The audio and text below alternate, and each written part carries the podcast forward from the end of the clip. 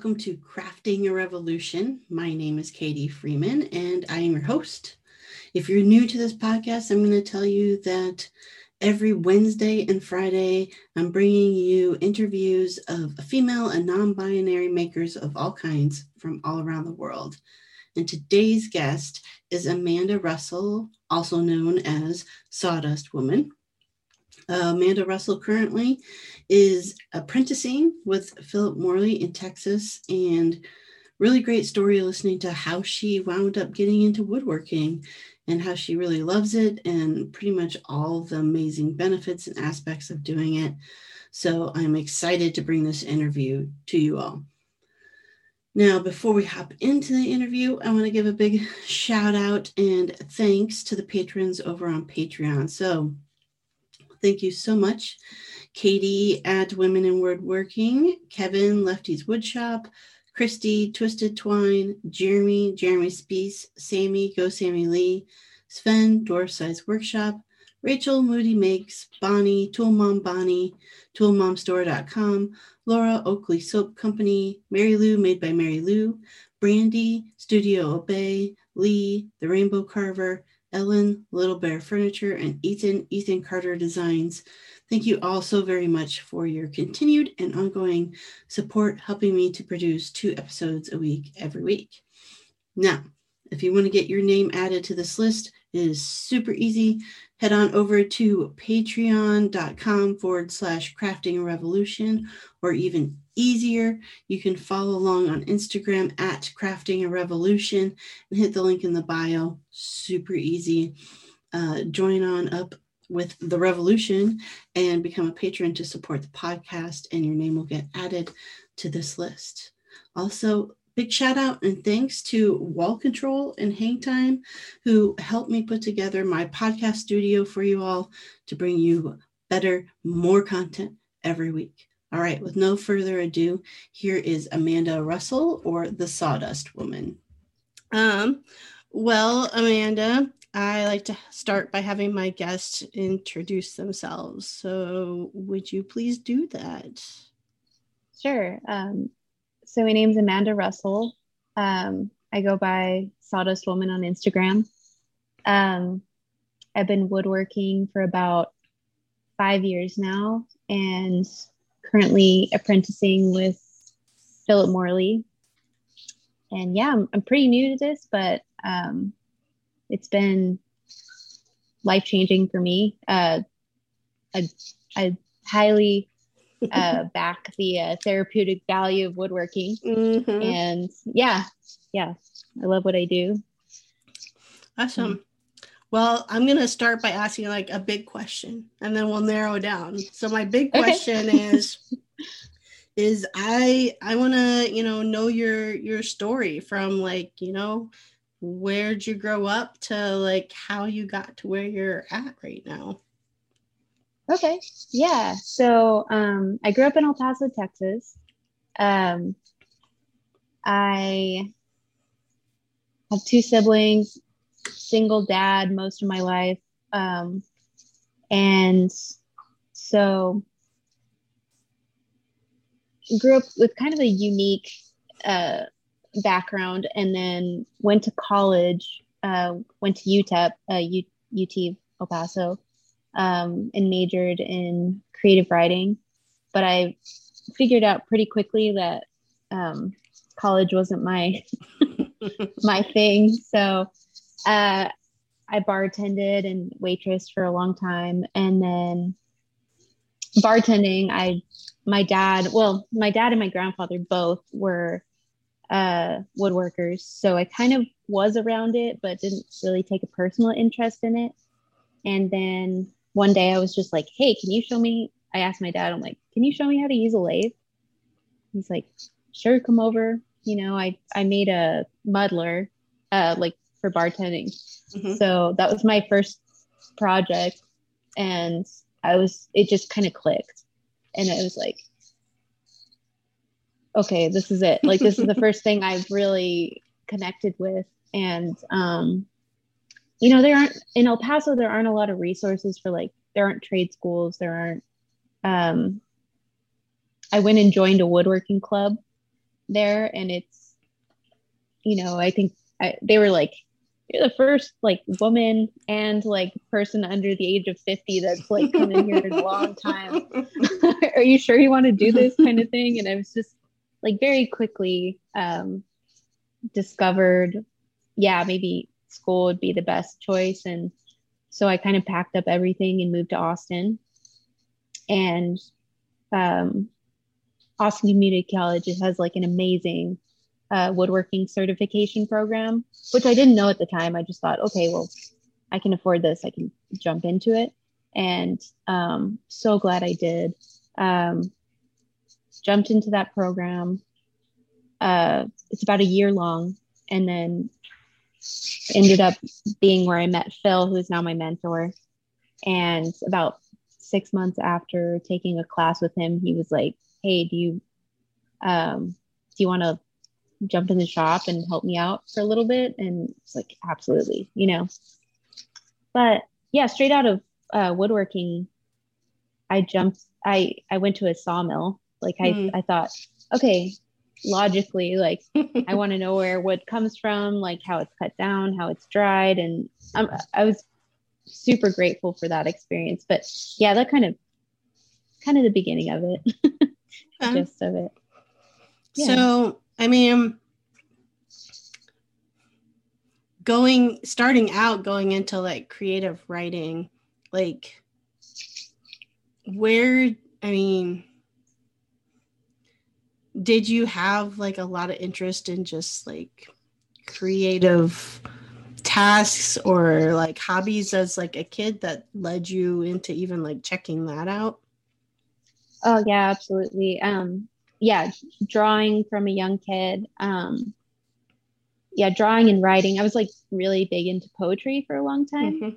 And so, yeah, creativity has been around my whole life. Uh, yeah, I mentioned like my grandfather was kind of a jack of all trades and, um, but uh, did, he was restoring antique clocks for a long time. So he did like the finial work and little mm-hmm. turnings and, and all the clockwork and would replace pieces. And so I grew up around creativity. My dad's the same way. And um, yeah, was always drawing, writing, uh, pretty much anything I could get my hands on. Mm-hmm. So uh, creative writing made sense at the time. I was really, um, really wanted to write um, like fiction, like mm-hmm. novels and mm-hmm. um, I mean, I still would love to incorporate that into the rest of what I do, mm-hmm. but um, it, yeah, creatively, it's always been present in my life. Mm-hmm. So. so, I mean, yeah. Do you think? Do you think once you were at college, was it was it strictly like this this is not my like you know jam doing this for your college thing. Or was there any bit like it just still wasn't maybe like writing isn't meant to be my thing? Yeah i think i think it in my life at that time there were a lot of things going on that kind of pushed me that way. You know i was um living alone and kind of like making it day by day but also i just I was a graphic design minor as well, so I was taking art classes and doing like hands-on stuff, but it was very um, abstract. Mm-hmm.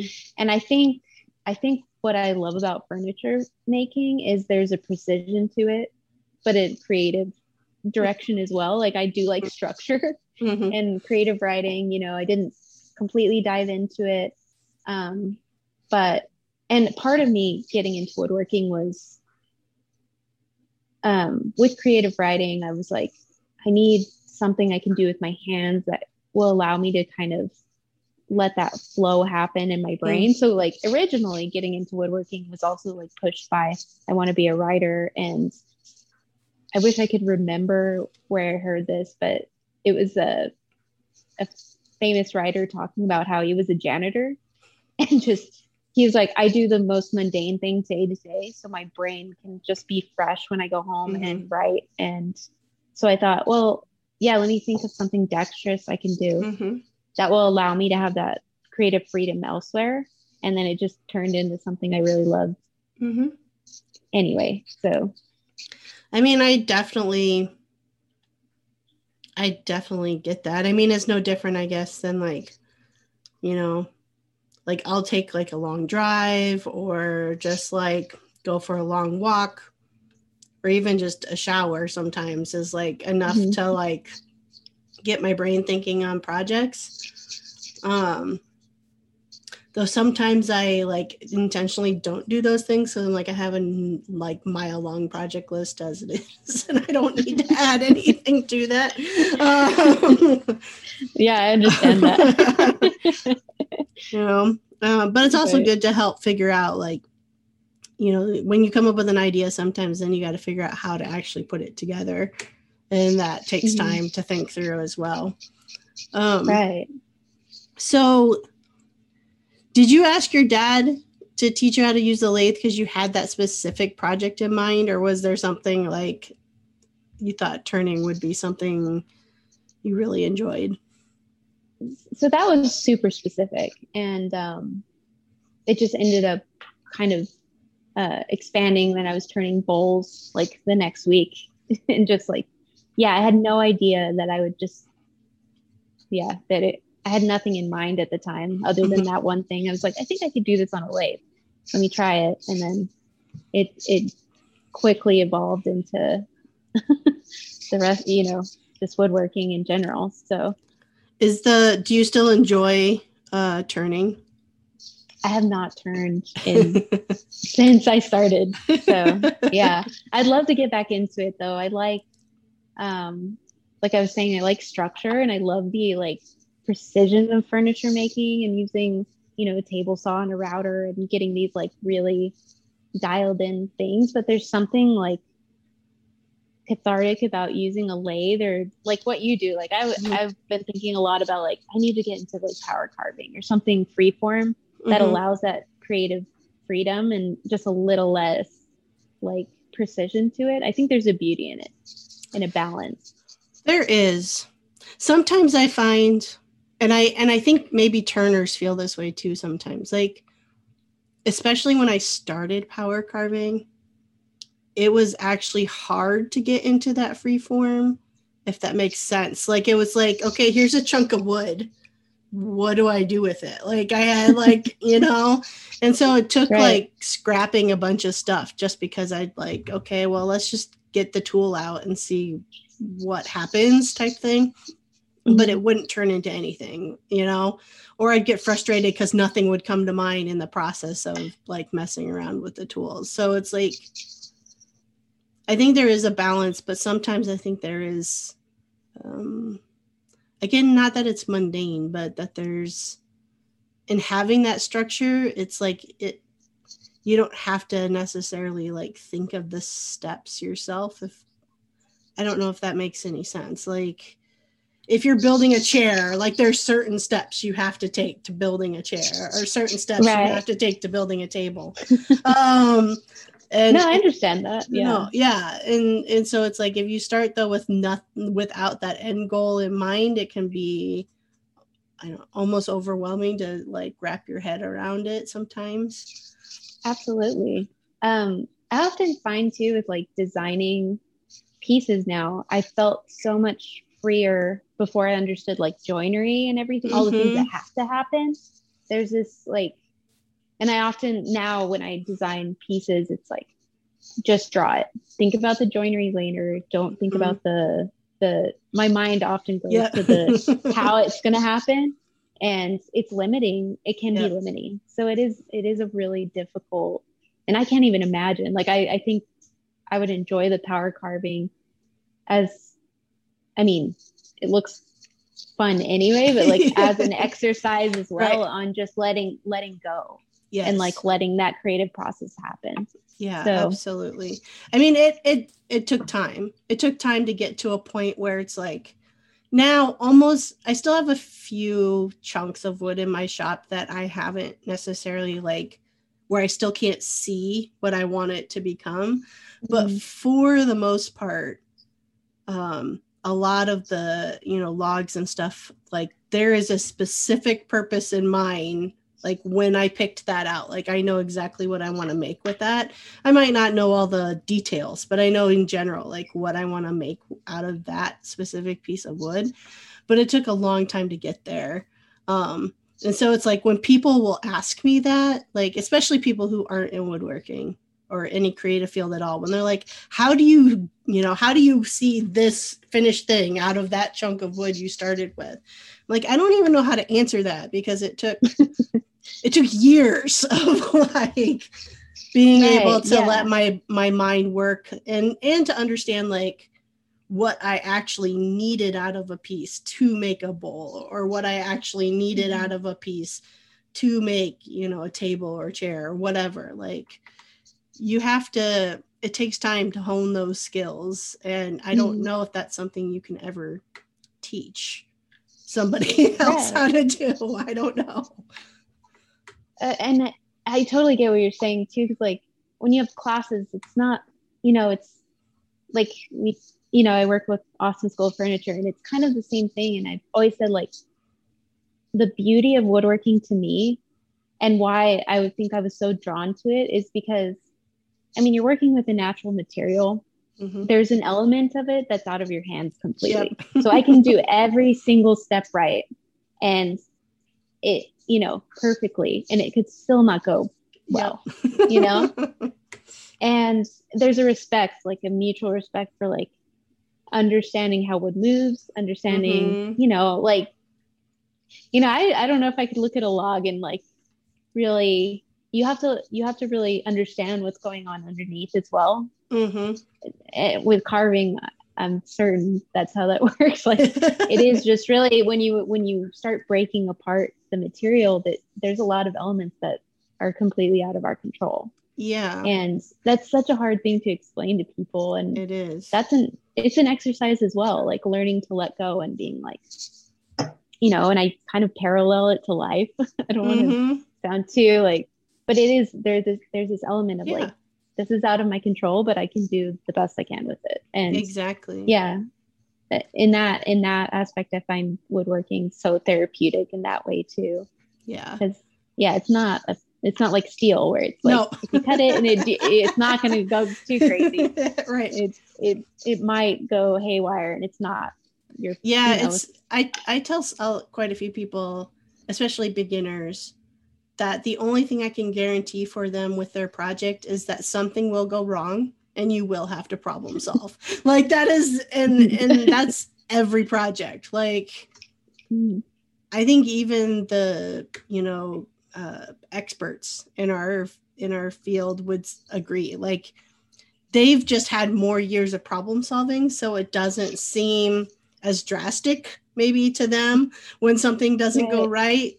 Um, Hey makers. So today's podcast episode is sponsored in part by Alicia Van Osdal, who is the owner of Basil Blue Design Company.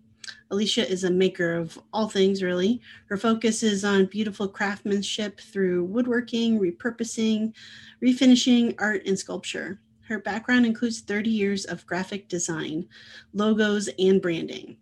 If you have an idea or concept that and need a creative solution or graphic design, you can email Alicia directly at Alicia, and that is A L I C I A at basilblue.com. Or you can visit her website at www.basilblue.com and fun fact uh, Alicia actually designed the logo for Crafting Revolution. So that is an example of the impeccable work you can expect if that is something you are in the market for. So be sure to look up Alicia again at her website, basilblue.com. All right, let's get back into the action but yeah i've got like like you said the one story i have about the with like wood movement and doing everything perfectly I have I made a designed and made a wine hutch, and originally it was supposed to be made out of um, mahogany, uh, though I was using sapelli because that's way cheaper and it looks a lot like mahogany. Um, so, but I was making like the post legs because it, it's um you know cabinet furniture furniture basically. So I was making the post legs and did everything perfect, jointed it, you know, sawed it, planed it perfectly square, two by two posts, left for the night, came back the next day to class, and it was twisted like to high heaven. And I was like, Are you? And it was dry, it was kiln drying wood, right? So it okay. should not have done that.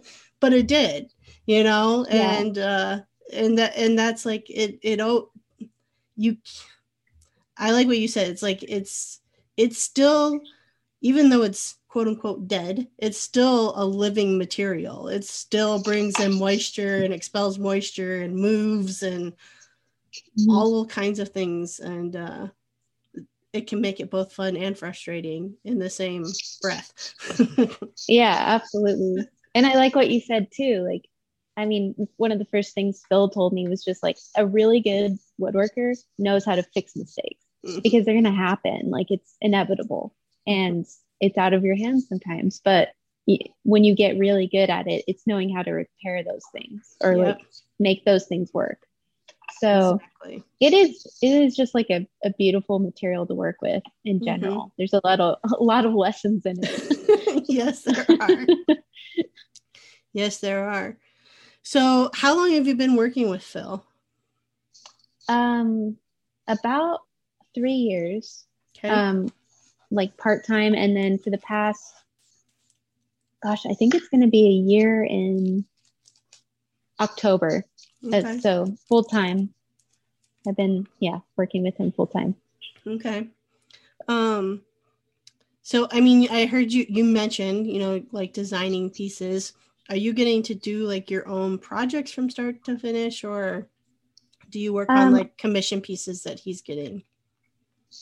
Mostly commission pieces that he's doing and i've been fortunate enough to get some like side projects that i'm working on um, after work and mm-hmm. so i'm kind of navigating that that time um, but yeah mostly mostly it's just pieces he has and um, we've been fortunate to do like some small production pieces which is good for me because i'm doing repetitive work mm-hmm. which is like a super big teaching tool. Mm-hmm. Um, and then I'm also getting to see him do the kind of one off, unique uh, projects as mm-hmm. well. Mm-hmm. Um, did you know anything about him teaching at that school when you went there? I think it cut out. Yeah, it did. I, Sorry. Uh, no problem. I was just a- asking, do you um, did you know anything about him teaching there when you went there or at the um, at the school you went to or anything of his reputation before going there? None. And i actually we joke about this a lot because um like phil's now that i know him and like his sense of humor this all makes sense. So just as a forward but my first i met him um in my first class. And i was like the only female in the class. I was just like, uh, the instructor would say something, and some guy would come up to me like, "Yeah, so you need to," and I was like, "I can hear the same thing." like I was just listening to him. so I was having, I was having the worst time to begin with, and I was, uh, my first class like hands on was a cabinet making class. So I was like standing out a piece of plywood and Phil walks in. I have no idea who he is. And he's just like I was I was like touching it every time I sanded through a grit. Mm-hmm. And he's like, you know, like, you know, touching it isn't gonna make it any smoother, right? And he just walks away. And I just like I was already like mm-hmm. at my limit. and I was just like, who is this guy? Like, I remember going home so mad and just like so mm-hmm. frustrated because I was already like I and um I didn't tell him this till recently because he's like, I don't remember how we met. And I was like, I remember how we met. so so the like the following week in class, the instructor was like, Oh, this is Phil, and he's an instructor. And um, even then I was like, oh, God, like I can't believe, you know, I was just like mm-hmm. already very mm-hmm. sensitive to it. And um, we joke about it now because that's just like he's he's the first to jump into a joke or like he's mm-hmm. not even thinking about it. So I thought he was some student and um yeah, finally, I think the last class I took was with him.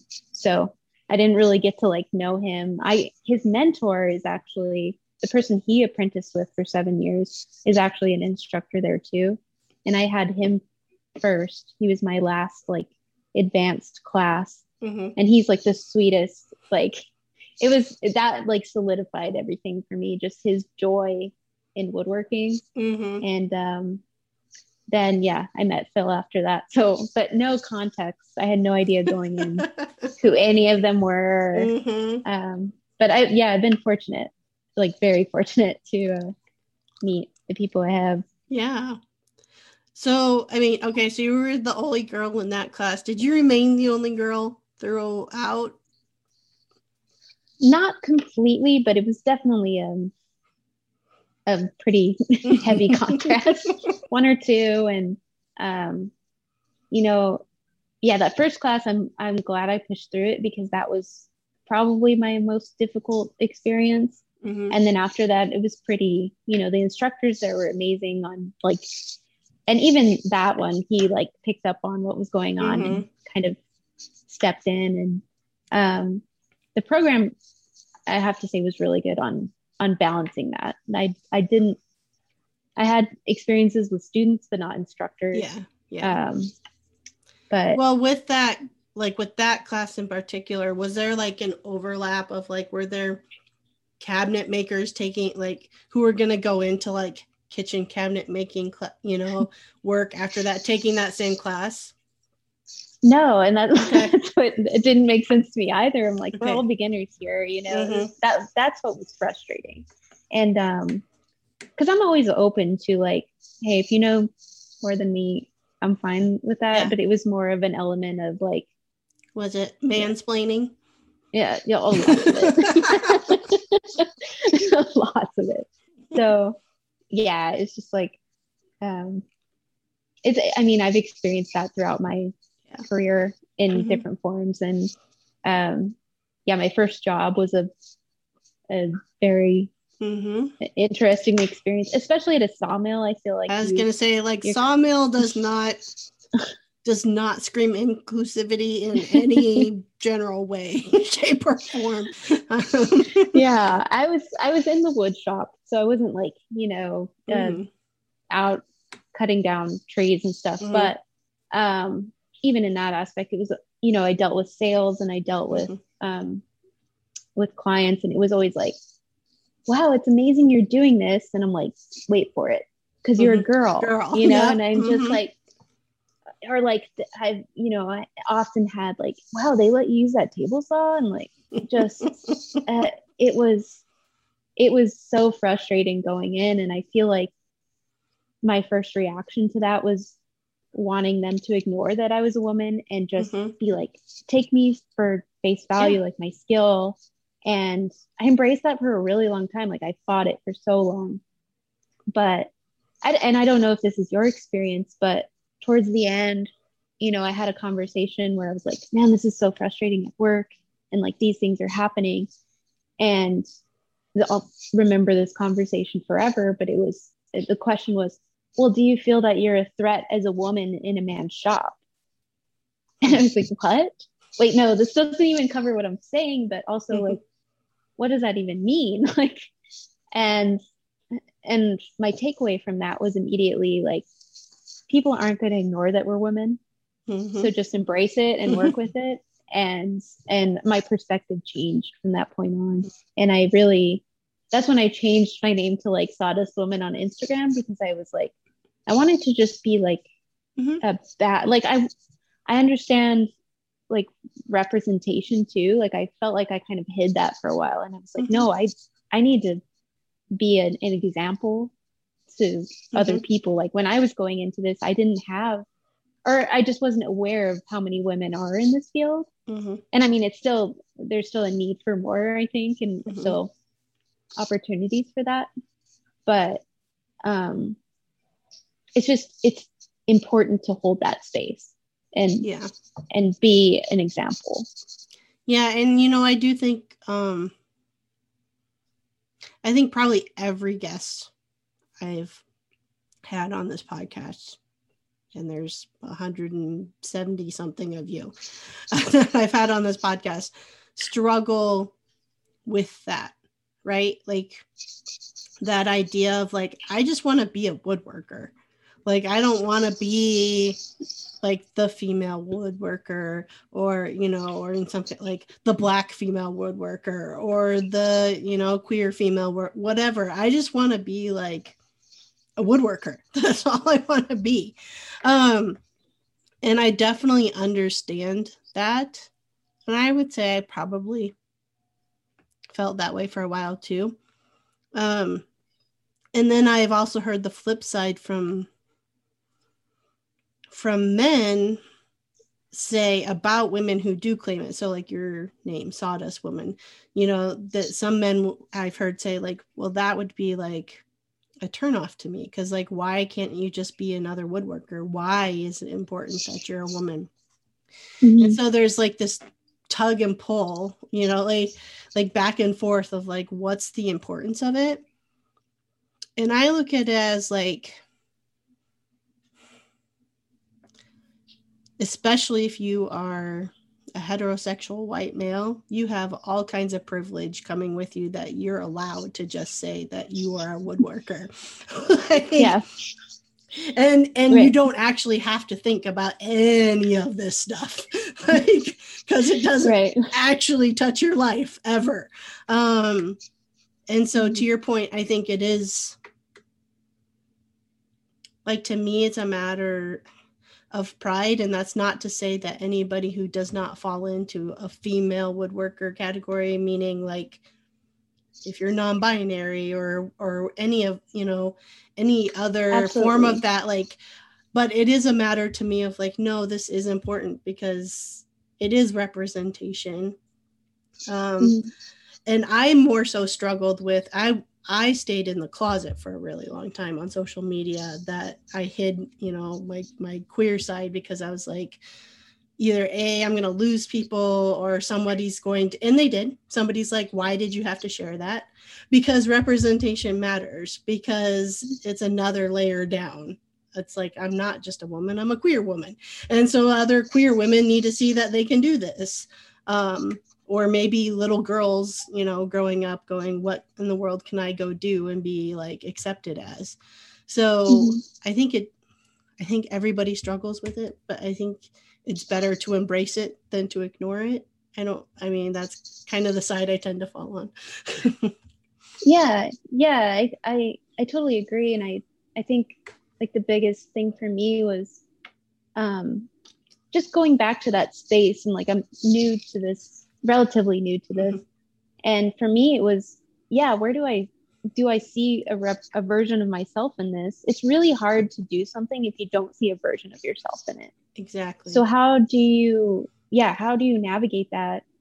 And and there are plenty of women who have and like have mm-hmm. been like blazing the trail for the rest of us and props to them. I and in, in some form we are doing that mm-hmm. in this mm-hmm. space as well. Like it's not that it's not it hasn't been going on very long that women are in this field. So it's like very crucial and very important, mm-hmm. I think, that um yeah, we just just be in that space and like or like we, you said, you know. Yeah, or the information just hasn't been shared, right? To your point, there have been women in these fields that have blazed the trail, though they were mm-hmm. still a great minority. Um, but pre social media, me in Iowa had no idea that there was like an like female woodworkers out there. I knew there's men. I knew that was something that like a man could go into and do. Um, mm-hmm. and and and in fact, that's still which is totally mine to own and just get over. But it's still one of my biggest pet peeves when I say I'm a woodworker and somebody goes, "Oh, my husband or my grandpa or my dad was a woodworker." I'm like, "That's great." I would much rather hear about what woman you know as a woodworker. um, right. You know? Yeah, Again. it is a difficult, right. Yeah. Hey makers, today's episode is sponsored in part by toolmomstore.com. At toolmomstore.com, you can find any and all tool based merchandise for all genders, all sizes. They've got mugs, they've got shirts, all kinds of cool stuff. I have uh, one of the shirts myself that has the uh, hashtag woodwork her on it. And I also have a couple of the mugs that define what and who is a tool chick. So, super excited with the merchandise that I have. I know that you will be satisfied as well. Um, and also, great discount for those of you who listen to the podcast at checkout if you enter the code maker mom you will get a 20% discount off any of the merchandise that you buy so that's just toolmomstore.com all right let's head back into the action yeah yeah not to discount like all the women yes. that have done this yeah. it's just more yeah i'm i'm glad for social media for that aspect as well like it just did i mean when i started i wasn't I mean, Instagram was a thing, but I wasn't really aware of the community. And mm-hmm. I mean, I just, I was pulling out fine woodworking magazines. Yep. And even that is not well represented as mm-hmm. it should mm-hmm. be, you know?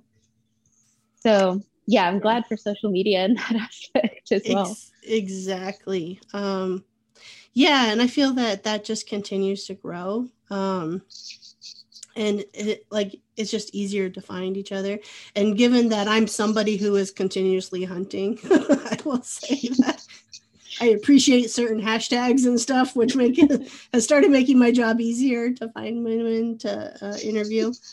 Um so i mean i wanted to spend a little time talking like you said program was great. You know you didn't ever have any issues with any of the the teachers maybe from some of the classmates. Um, and then in your kind of your first job um, how's interactions with clients like now where you're at um so again i don't do a lot of like my own projects mm-hmm. so i don't deal directly with clients i have to say like teaching is maybe where i mm. have like the one on face to face and that's that's always interesting because as of now i'm just an assistant teacher. Mm-hmm.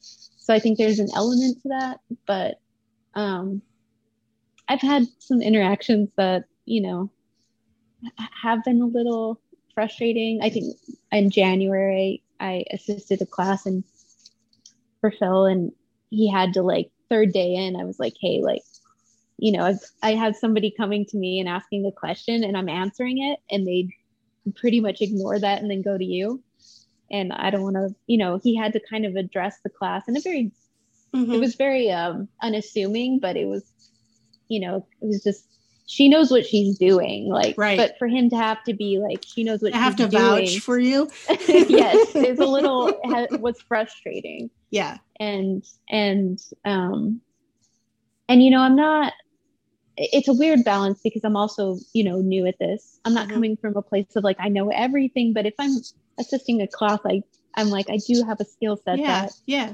I need to that I can you can utilize. That's the whole right, point of you right. taking this class, and so that's that's been the most the learning curve for me is like and I'm not an aggressive, like I'm not a, yeah, yeah. loud person. Yeah, yeah. so there's a balance to that as well. But so I, I'm curious to ask this question.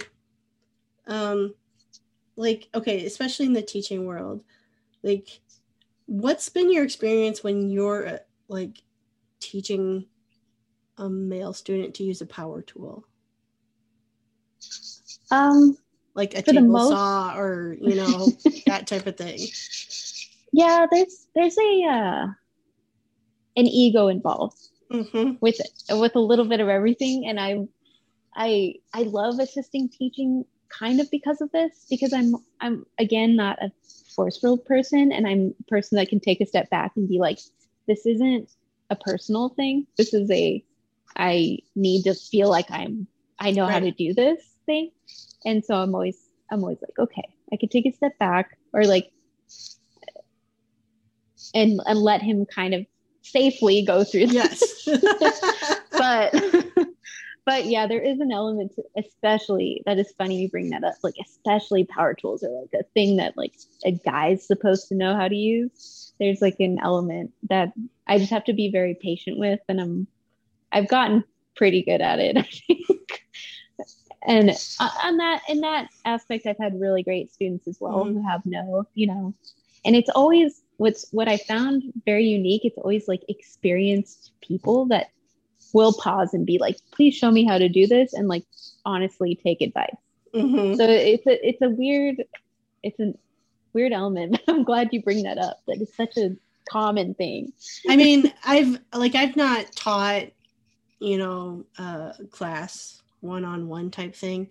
Um but there's two things like I noticed because I took I also, you know, took furniture classes at a community college. That's where my formal kind of training comes from. And so I was always a student.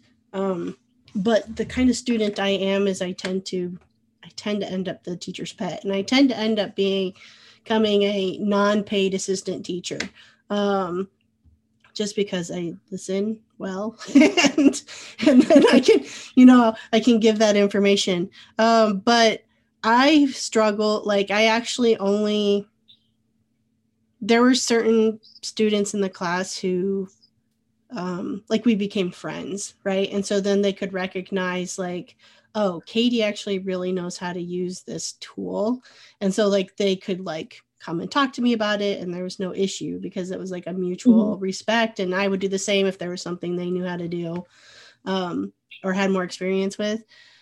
But like there was one instance where I like was watching somebody use a table saw and i'm like he is going to cut off his hand like just watching him repeatedly and mm.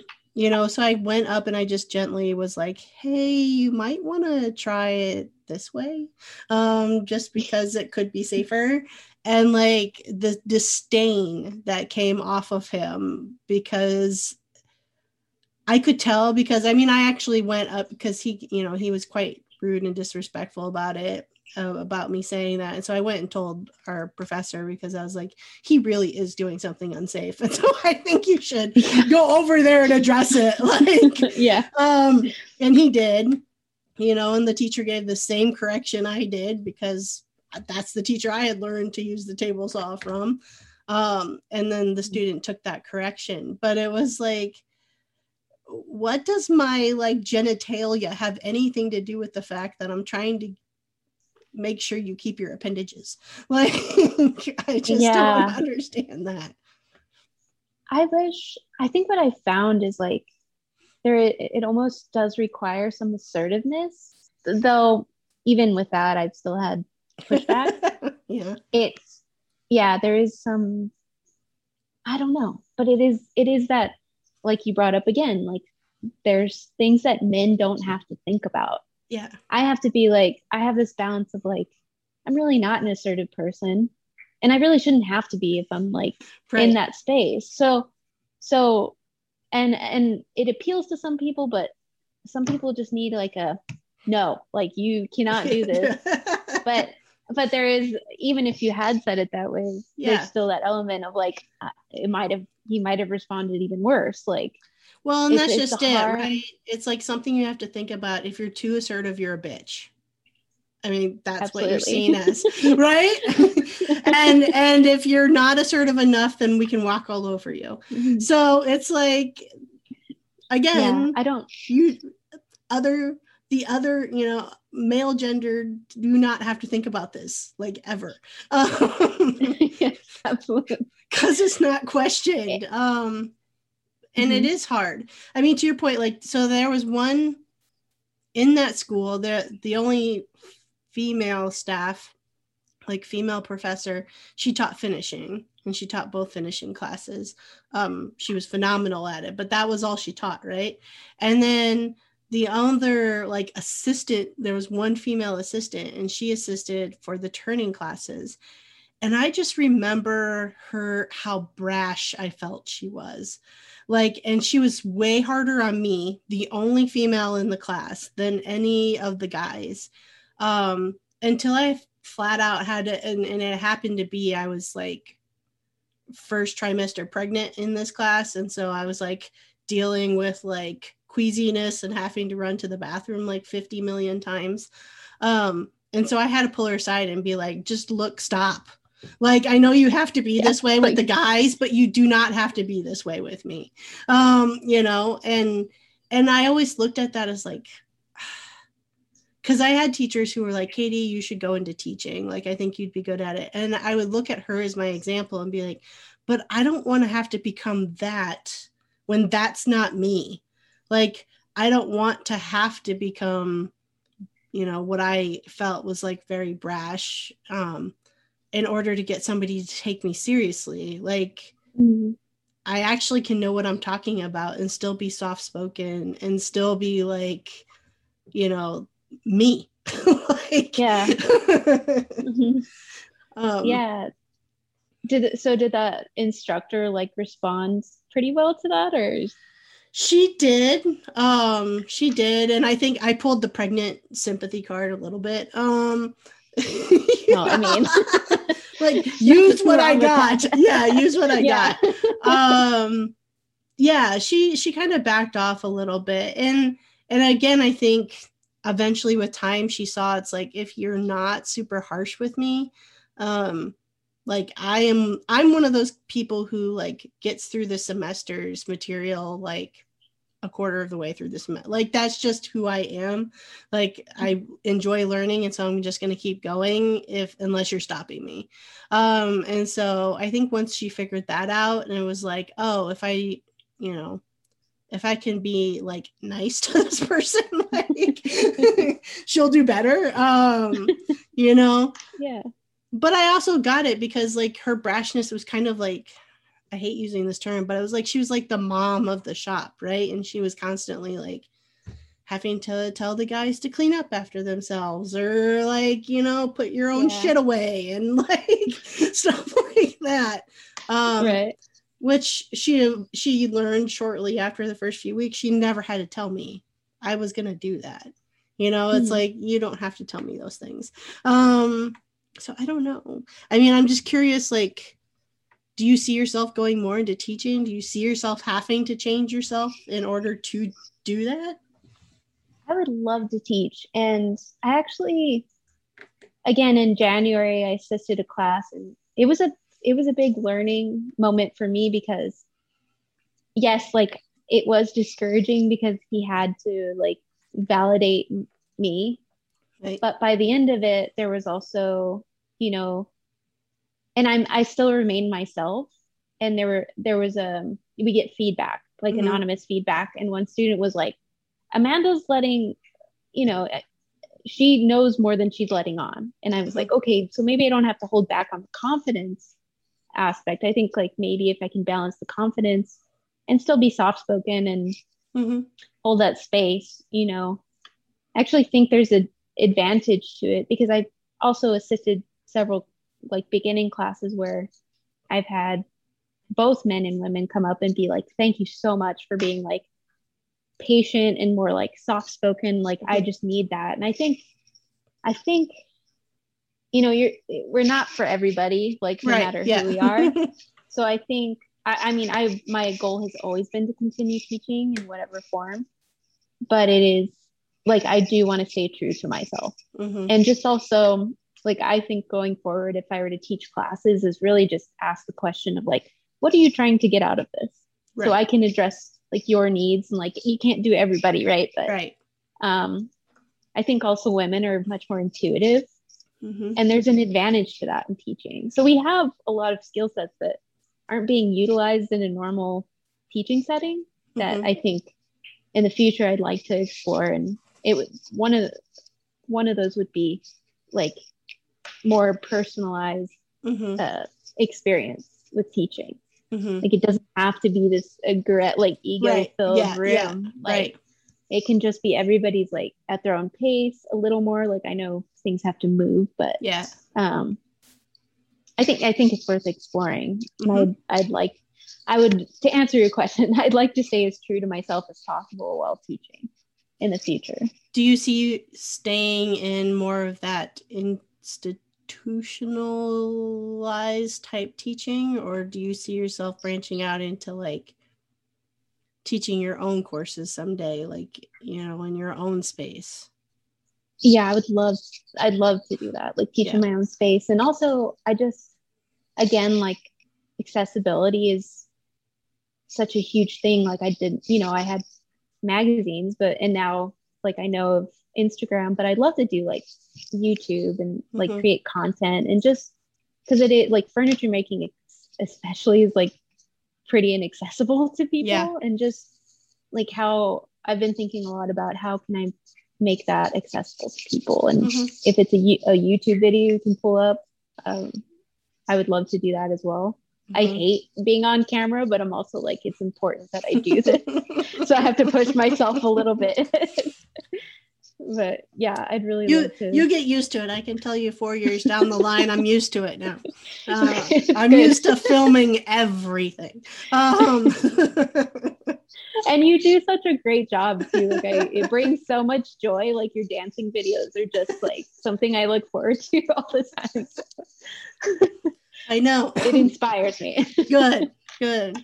Um, and as uh, I'll tell you, like I tell everyone else, I don't get it. I am not a good dancer, so I do not understand why people enjoy it. But I'm glad they do.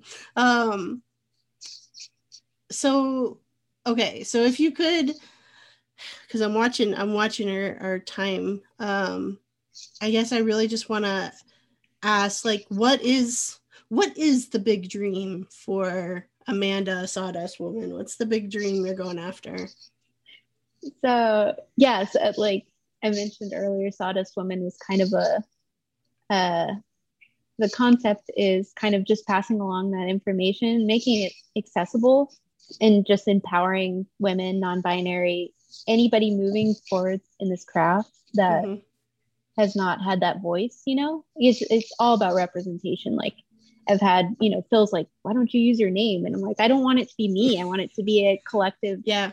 thing. So my big dream is really like creating content, making, you know, I would love to get to a point where I wouldn't have to charge for a woodworking class and just get, you know, I live near Austin and get the city involved mm-hmm. and um, just pass along what I've been fortunate enough to be taught, you know. Mm-hmm. Um, I just, that's my biggest motivation mm-hmm. teaching and passing along the craft. So I don't know if you're familiar with, um, I guess it's, I mean, guess technically it's a school and kind of a uh, it's on Instagram too, crafting the future. Um, mm-hmm. Yeah, it's a that's a fantastic organization, and I think they're really helping to try to move that needle too to get um, more people into just craft in general, not necessarily specifically like woodworking, but craft in general. Right. Um, yeah. yeah, I think that's super super interesting, and I bet I bet Austin would be an excellent place for something similar.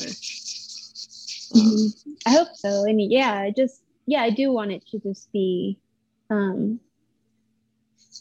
yeah, I have like a guy working on some logos and stuff for me right now. And he's like, I showed, you know, my girlfriend your uh like sawdust woman. She's like, Oh my god, I feel like a like a superhero or something. I was like, yeah, exactly. Like I kind of just want that energy of like, mm-hmm. yes, I can do this. And it doesn't have to just be about woodworking. It can be yeah. whatever, you know? Mm-hmm. So that's my big dream. And uh, of course, like I want to be a, you know, create furniture and stuff, but I want to show that journey because I just feel like going into it, it was so crucial for me to see other mm-hmm. people like me that are doing right. this. So I just want to hold that space and like pay that forward too. So was there anyone in particular that you saw as an example that really that you um, another person you like really resonated with? So Leslie Webb, mm-hmm. which you know, like um I mean I've met her in person fortunately mm-hmm. and um pretty early on got to see her work and um, it to me it's just inspiring. She started a tool company, you know, like she's selling tools and she's, um, I mean, the customer service is top notch, but like she's just also very present in the community and very working towards a bigger picture. Mm-hmm. So she kind of encompasses all of those things. So Leslie all, really all things, huge. yeah. Yes. Yes. Yeah. I have not had Leslie on yet. That's one that's on oh, my yeah. That's on my list of like trying to get her on. um yeah. Okay, so we're we're cl- we're close enough to the end that I want to make sure you get a chance to um let people know all the different ways that they can find you and follow along with you. So as of now, it's just Instagram. Okay. That's totally Women on Instagram. Okay. to find me. awesome. Yeah. Um, and I'll include the link on how to do that. Um, on how to find you there. And thanks for chatting with me today. Thank you so much. It was so great being on here. Yeah. All right, so that was Amanda Russell, also known as the Sawdust Woman on Instagram. And I'll include the link on how you can follow along with her in the show notes. The best way to find that is in the description on your podcast app, or if you're watching this on YouTube, check the description down below to find that link. Now, if you enjoyed today's episode, please remember to hit that subscribe button and it's been a while, so I'm going to ask you to also head on over to iTunes and leave a five star review. That helps us find more listeners to learn that will be able to learn about all these amazing makers and um, the stories that they share with us. So, again, make sure you hit that subscribe and head on over to iTunes, especially with the new name change. Uh, it will be good to give it a little bit of a bump. All right, so when I'm not making podcast episodes, you can generally find me uh, designing and making furniture over at freemanfurnishings.com or at freemanfurnishings across all of the social media platforms like TikTok, Instagram, and YouTube. I'm active on a semi daily basis on Instagram and TikTok, though. That's where I'm most active. So if you want to see what project I have currently going on, go check that out. Um, right now, there's a lot of content around moving shops, um, but I also throw in some some fun stuff in there too. So hope to see you over at Freeman Furnishings um, or at Crafting a Revolution on Instagram as well. And it's Friday. Hope you all have a great weekend. And remember, let's craft a revolution.